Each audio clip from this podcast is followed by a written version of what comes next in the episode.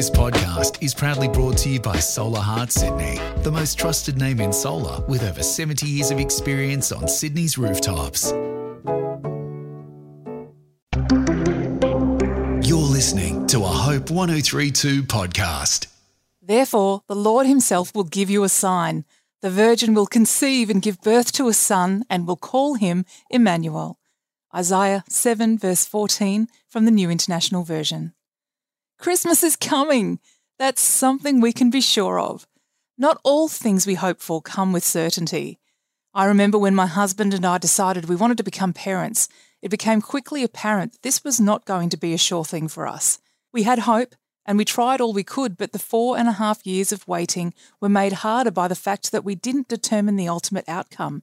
In the end, we were blessed with children, but for all too many, no matter how much hope there is, having a child is not a sure thing.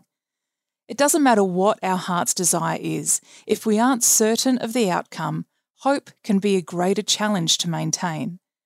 How encouraging to look at the birth of Jesus and see that there was a certainty given to the generations before him that he'd come. Jesus, Emmanuel, would take his place on earth, reveal more of the character of God, and unleash a desperately needed grace through his sacrifice. Jesus coming was a sure thing. For us now, this hope that was fulfilled in Jesus is still a sure thing.